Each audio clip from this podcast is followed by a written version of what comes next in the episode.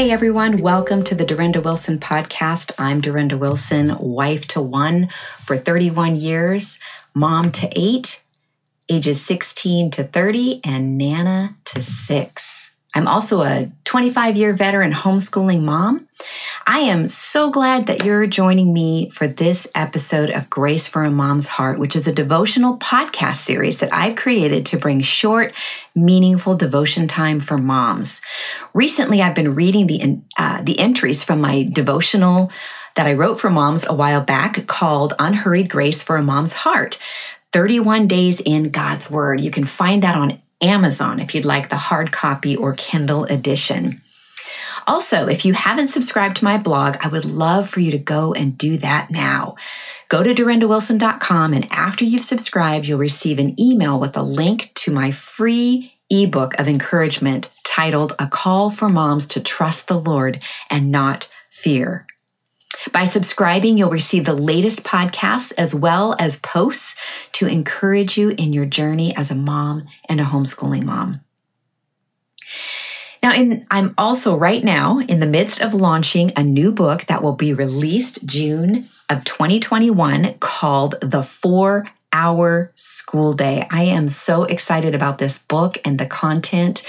I am just praying that God will use it to bless many, many families. So be watching for that uh, to come out. Um, I will be able to take pre orders at some point. I'll keep you updated on that. But I really, um, my hope and prayer for this book, again, like I said before, is that as many families as possible would read it and be encouraged. Um, in the meantime, here we are doing our uh, today's devotional. And so we're going to go ahead and dive right into it. It's titled Finding Meaning in the Mundane. Now, the last devotional called Looking Like Fools came from the same passage that we're reading today. That's the one thing I love about God's Word.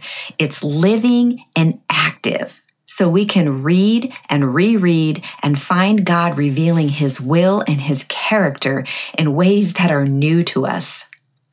So for the um, passage that we're going to be reading, it is taken from 1 Corinthians 1 18 through 31.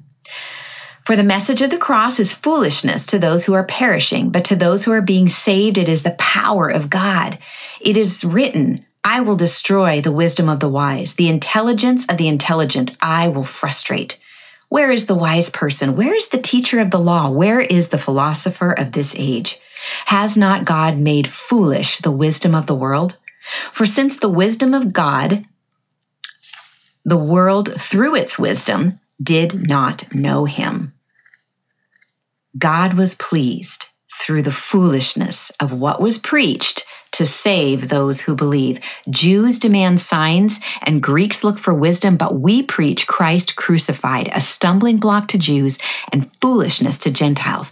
But to those whom God has called, both Jews and Greeks, that's us, Christ, the power of God and the wisdom of God. For the foolishness of God is wiser than human wisdom, and the weakness of God is stronger than human strength. Brothers and sisters, think of what you were when you were called. Not many of you were wise by human standards. Not many were influential. Not many were of noble birth. But God chose the foolish things of the world to shame the wise. He chose the weak things of the world to shame the strong. He chose the lowly things of this world and the despised things and the things that are not to nullify the things that are, so that no one may boast before him. It is because of him that you are in Christ Jesus, who has become for us wisdom from God. That is our righteousness, holiness, and redemption. Therefore, as it is written, let the one who boasts boast in the Lord. The other day, I was talking with our married daughter who has two children under the age of three. She was sharing with me how hard it is to continue doing the same seemingly mundane things every single day and feel like what she is doing is important, that it matters. My mind immediately went to, today, to today's passage because it articulates God's heart so well. When I read it, the mundane parts of motherhood fit perfectly. It makes sense that God would take what seems meaningless to the world and use it for his glory. Let's read verses 27 to 29 again and think of motherhood as we read through it. Instead, God chose things the world considers foolish in order to shame those who think they are wise. And he chose things that are powerless to shame those who are powerful. God chose things despised by the world, things counted as nothing at all, and used them to bring to nothing what the world considers important. As a result, no one can ever boast in the presence of God. God uses the message of the cross to turn human wisdom upside down. As believers, we live with this reality every day. Every diaper changed, every meal made, every toilet cleaned, every book read to the kids, every mess cleaned up, every snuggle given, every conversation we choose to engage in, or some semblance of engagement with the very little ones, absolutely counts as important. Thinking about life this way requires humility. And when I consider Jesus' life and ministry on this earth, the following passage stands out in my mind. It describes his ultimate example of humility that we're called to follow. It's taken from Philippians 2, verses 6 through 9. Though he was God, he did not think of equality with God as something to cling to.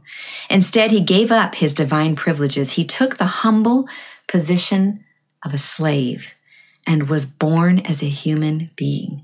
When he appeared in human form, he humbled himself in obedience to God and died a criminal's death on a cross. Therefore, God elevated him to the place of highest honor. God honors humility.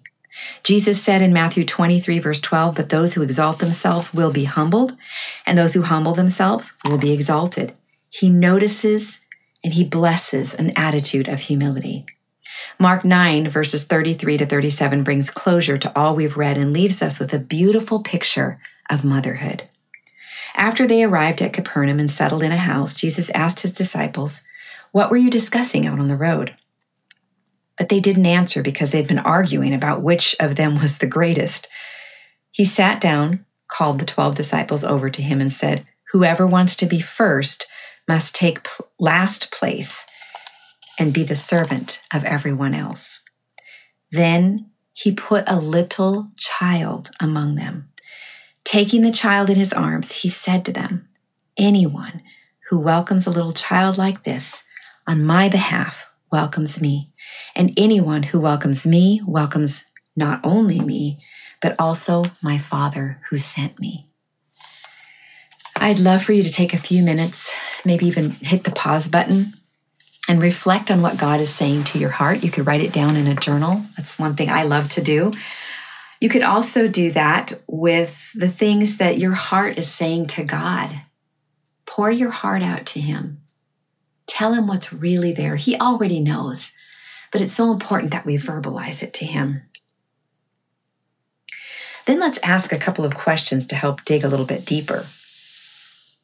So, as you do the menial quote unquote tasks of motherhood today, remind yourself that you are not just serving your children, you are serving Jesus. In addition, remember your identity isn't found in what you do, but who you are. Do you see yourself as a daughter of the Most High King? Because that's the truth. Let's pray. Heavenly Father, I just pray over all these mothers who are listening right now. And God, all of these daughters of the Most High King. Lord, you've given them a mission, the mission of motherhood. It is a high calling, it is one that you honor. But it does require humility from us, God. I ask that you would help us to humble ourselves before you as we serve our families today.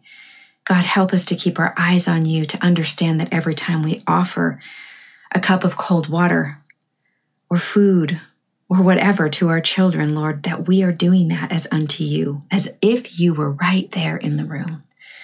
So, God, help us to keep humble, a humble posture, to glorify and honor you. And may our children see your presence reflected in our expression, in our attitudes, and in our overall demeanor. God, fill our homes with your peace and your presence. In Jesus' name, amen.